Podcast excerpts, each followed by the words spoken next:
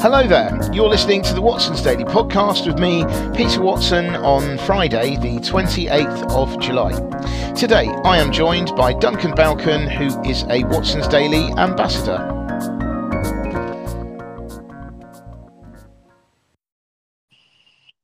Hi there, Duncan. How are you doing today? Hi, Peter. I'm very well, thank you. How are you? Yeah, it's all good, thank you. It's been a while. It's been a while. It, ha- it has. Yeah, I think I think early June. It's been, it's been a long Yeah. time. there we go. There we go. Um, so just I just got to start off by saying um, to listeners, um, sorry it's been a bit erratic this week uh, on the podcast front. Um, that's be, basically been ju- due to um, sound issues. Um, unfortunately, for the for the co uh, co-host co-podcast oh god can't say it the co-host of the podcast um like it sounded good um when we were recording everything was fine. And then on the playback it just was garbled. So um unfortunately it was unusable. So actually and particularly the um podcast that we did yesterday there's something quite important that we discussed in that. So um, i'm actually going to do that you know i'll cover that when i talk to um you know when i do the weekly podcast with ralph. Anyway apologies aside um Duncan is is ready and raring to go, which is great. is is a is a is a great sight. I, I'm It sure. is a, it's, it's, it's a fantastic thing. Yeah, there you go. Um, so so anyway, what um what story did you find uh, most interesting in today's Watson's Daily? Yeah, I've, I've picked out a, uh, a story from the Telegraph uh, Yeah. about the mass exodus from Canary Wharf. No, Yeah. uh, so uh, yeah, it's uh, about Canary Wharf uh, Mhm. and the um, kind of the developing trend of companies, particularly kind of big, big name companies, Mhm. um, leaving or wanting to leave um, Mm. Canary Wharf. So um, the story is specifically about um, the ratings agency Moody's, Yep. um, who have announced um, they're probably probably going to leave the area um, to Mhm. cut costs, cut cut, cut, cut costs. Oh. I've got you on it, haven't I? Go, but old- my teeth aren't in. Yeah. Cut costs. Uh, Yeah. So it's, it's appointed a property broker, uh, and they're looking for new office space. They want Yeah. to stay in London, um, but they're wanting to cut the footprint by a third and adapt to new working practices, which is a sentence we've seen from quite a few companies. I think over Mm. the last couple of years since since you know the return from COVID, as Mhm. we've been kind of easing back into whatever normal is. Um, a lot of companies are looking at this idea of new working practices. You know, more people working at home, more hybrid working Mhm. um, or hot desking, that sort of thing. And a lot of companies we've seen kind of trying to reduce their their overall kind of floor space they actually take up and re- Mm. reduce their overall footprint. So that in itself isn't unusual, Mm. but a few companies have been doing this recently and talking about moving away from Canary Wharf as an area, which is, I think, why why this story is interesting to me. Because um, HSBC, who are probably the most high profile tenant at Canary Wharf, uh, are also moving Mm. uh, in, into the city. Um, you're looking at other big companies there. You've got Clifford Chance, you've got Credit Suisse, you've got some really big companies there. A lot of financial companies, Mm. um, predominantly financial companies, but some really big name companies Mm. that are also looking at other options in terms of in terms of where they would where they want their offices to be. Mm. Um, which is why I said mass exodus earlier. Yeah. Bit, bit possibly a bit over dramatic of me, but um, it will be a concern for obviously the the people that that are they are at the moment paying rent to um, to, to to lease those buildings. Um, and I think if a few big name companies go, Yeah. it could start a, a bit of a domino effect that's really difficult to stop. Mm. Um, and I said you might end up with some landlords there that has some really high profile tenants that in a year's time might not have any of them. Mm. Um, so I think the next thing obviously you need to look at because Canary Wharf is as an area is quite nice. Um, you were talking to me about um, obviously what the area is like earlier. I'll let you do Mm. that in a second again because you'll explain it way better than me. Mm. But I think in terms of the actual office spaces and things, I think they might just need a bit of a repurpose or a bit of a a different vision in terms of maybe who the tenants are. Because, like I said, at the moment, lots of big financial companies. Mm. But actually, an area like Canary Wharf, right on the river, big, it, it's a really nice looking area, isn't it? Mm. Would suit maybe a tech company. Mm. But there, at the moment, there aren't any tech companies really in there. Um, I think it might just be because of repurposing some of that office space, making it a bit more friendly for other companies and mm. for these kind of new these new methods of working, I guess. Um, so much as this article says Moody's aren't 100% leaving, it is mm. another big company that are looking at leaving. Mm. And uh, for me, that would be if I was involved in any way with with the property in Canary Wharf, that would be ringing some serious alarm bells. I think. Mm. Um, so yeah, that's that's what I, I found interesting about the story. Yeah, what, what's your take on this? Yeah, I think that um, you know there's a lot of panic about everyone abandoning Canary Wharf. Um, hmm. I mean, I went um, a few weeks ago to visit visit Ralph and his his his abode because he lives right next to Canary Wharf, um, and um, and and a mate of mine that works in um, that work that works in Morgan Stanley. Uh, he, quite amazing, actually, as an aside. He's been there for something like 16 years, which is an incredible amount of time to work at a company like that. But anyway, um, it's impressive. That's that's that's why it's impressive. But anyway, um, I hadn't been there for a, about a year or so. I've forgotten how long, but there just seemed to be more buildings. It looked better. It was more vibrant. Um, and yeah, I, I, I was pretty amazed actually. I mean, there were some buildings I'd not seen before um, that that were there, and you know, there's there's this place that was, you know, I've been to loads of times over the years. The there's an all bar one, which is which used to be. So if as you were coming up off the you know the Jubilee line and coming up to um to to ground level, um, it was pretty sort of diagonally across, um, and been there for you know I think been there forever, and and uh, I mean that you know that place is gone. It's various various. Anyway, my point is is that there's a lot going on there. Uh, mm. It doesn't feel like it's dead. Um, and you know Ralph was saying that you know it does not feel like it's dead at all. There's a lot going on on the evenings and the weekends.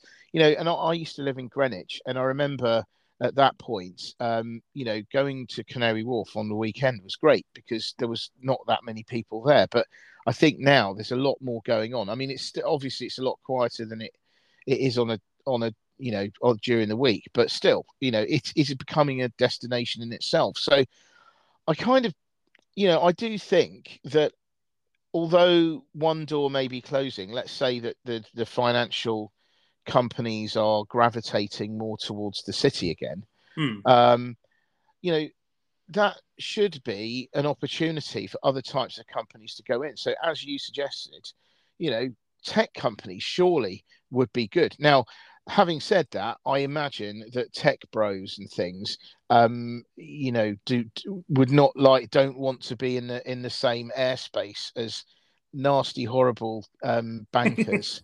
um, but that's all right because the bankers are leaving. So. Yes, well, exactly. And I don't know. I do, I do think it feels to me, and it might be biased because you know I I've worked most of my career in the city, and I really liked it there. Um, I just wonder. I I kind of feel that Canary Wharf feels a bit sort of plasticky. I don't know what. I know it mm. seems a bit strange, but um, but I think that that will be improved if there is a bigger diversity of the sorts of companies and the sorts of people that work there. There's so much stuff there. There are so many places to go and eat. There's loads of bars. There's loads. There's loads of stuff going on. So surely it should be good. Now the, the other thing that potentially I would have thought has to change is the ridiculously long lease. You know, mm. um, do you really want to be signing on for ten years, twenty years? You know, surely, especially with the speed the speed that things happen these days, you you want to go for a much shorter tenancy, and then mm. that way you can you can get the the most effective rents, maybe. Yeah, um, particularly recent history as well. Um, yeah. If if you were one of those companies that was unfortunate enough to have signed up for a ten or twenty year lease mm. months before COVID happened, mm. uh, that would have potentially destroyed your business. Mm. And I think a lot of companies would now be very, very hesitant to sign up for any sort of, that sort of length, le- mm. length lease, mm. um, unless it's a company that is truly like recession proof and like everything else proof, really um, which I don't think anyone really classifies into into that category. Once you've got mm. a pandemic, as, as, now will be something that will be in those kind of thought processes. Yeah, um, but I, th- I, think you're right. I think kind of particularly with the more twenty four seven. I hate that phrase, but you know, what I mean, twenty four days, seven days a week. Um, nature that Canary Wharf seems to offer compared to, like I said, in the city where it's very much Monday to Friday. Mm. You, you'd think that some of these companies, like tech companies that operate the similar sort of thing, they they definitely work through the weekends, Mm. um, would would be more suited. Mm. And like, and it, it wouldn't take too much tweaking to, to make it that sort the sort of place I think they'd really like being Mm. based. Um, but yeah, I think like you said, I think short shorter lease lengths might need to happen, and I Mm. think, that, but that could work to both sides' benefits. Mm. Um, as as a landlord, you would possibly then be able to obviously re renegotiate more often and, and bump Yeah. the price up more often. Yeah. So I can see how that could potentially benefit both sides as well. It, Mm. it just might just need a, a change of thinking from from all sides to get Mm. the, the kind of the space occupied. Mm. No, I agree. Um, and you know, I th- I think that we'll. Uh, I I don't think this is a disaster. It just might be a, you know, the beginning of a bit of a bit of a change, and and you know, a, perhaps a more diversified um, area. You know, it's not just finance or not predominantly finance, but you know, other others. Uh, you know, lots of other businesses as well. Yeah. So so yeah, so I think that that'll be that'll be good. I don't think that at the moment I'm thinking I wouldn't be too worried about mass exodus. I mean, obviously, if I was Canary Wharf, uh, you know, Canary Wharf Group, obviously be thinking, right, how can we stop this? What can we do? Yeah. Um, but um, but yeah, I I think it's well enough established that it won't become a complete ghost town. Maybe if this had happened, you know, 10 years ago, um, maybe normal 10, 15, well, I don't know, you know, if it had happened then, maybe you'd have people moving out and then like saying, oh no, as we always thought this was a new, this newfangled place wasn't up to it. We're going back to the city. So it's, you know, I think it's well, it's a lot better established now. There's a lot more there. There's a lot more, you know, there's more residential stuff. There's more leisure stuff. I mean, it's all there, you know, so, Yeah, so yeah.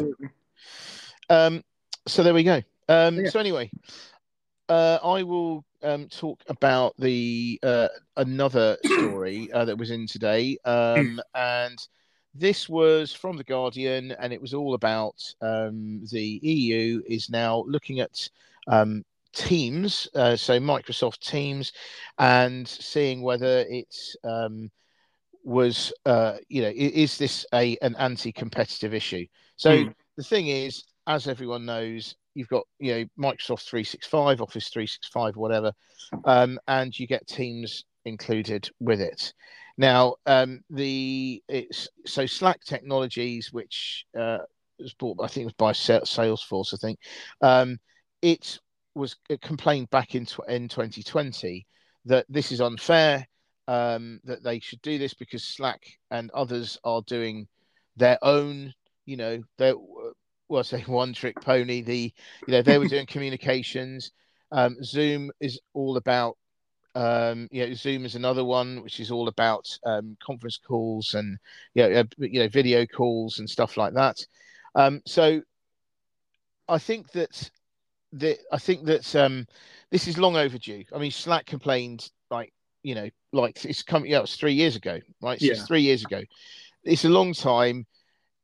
This makes I think perfect sense. It is incredible that it has taken this long um, for for it to be discussed, because it is surely antitrust. because you know they're not charging anything for it, whereas um, whereas the others are. So um, so yeah. So I think that um, they need this logically surely needs to be separated out. Um, Now the thing is, is whether anything else needs separating out. I don't know, um, but certainly, certainly, um, teams sh- is a prime target for that. Yeah. Um, now, the thing is, if it did win, you think, well, how would that work? Because it could Microsoft could say, okay, we're going to take our medicine, we'll separate it out. We're very sorry, and then charge two ninety nine per month for anyone that's already on Office three six five or Microsoft three six five, and then suddenly pick up loads of people. Yeah, and, and and make more money out of it as well. Yeah. So, but you have the exact same scenario that way around, wouldn't you? Everyone, everyone that uses it would still be using it, I guess. Yeah. Um, out of convenience, if nothing else, and Yeah. Microsoft are making more money. Yeah. So it doesn't really sound like a win, does it? For the... no, it does not sound like a win. And and so so yeah, this is the thing, isn't it? So they could they, they might lose. If they lose, then it just continues as as it is at the Mm. moment. If they if if um if the EU wins, that's okay, but it depends on whether they then say you must charge at least this, or you have got to charge around the same level as your competitors, or something like that. Unless it says something like that, that's what I would do if I was at Microsoft. Okay, okay, like I say, fine, fair enough. I'll charge two ninety nine a month then, Mm. uh, and see see how you like that. Um, Yeah. So, so yes, I mean, do you think I'm being unfair? No, I don't. I don't at all. And I think we both had the kind of the same response to this, which is, "Oh my word, it's about time." Mm. Um, when when we when the story kind of when the story broke, because Mm. I say what they're doing, because obviously we we all we use um, as people a very variety of different things that do essentially the same job as Teams, but Mhm. in different packages. So Zoom, which is I think a better video communications software than the bit you get with Teams. Yeah. Um, Slack, obviously, one of the people that com- um, com- complained, really good for kind of team management and things like that.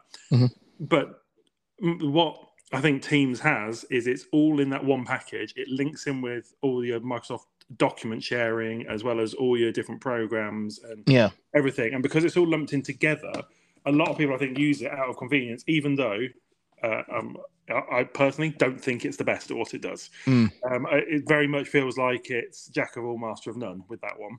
Yeah. And I think a lot, like I said, this is why it just has to be looked at because that you a lot of people are using it at convenience. It's not massively fair on the competition who arguably make similar products better. Yeah.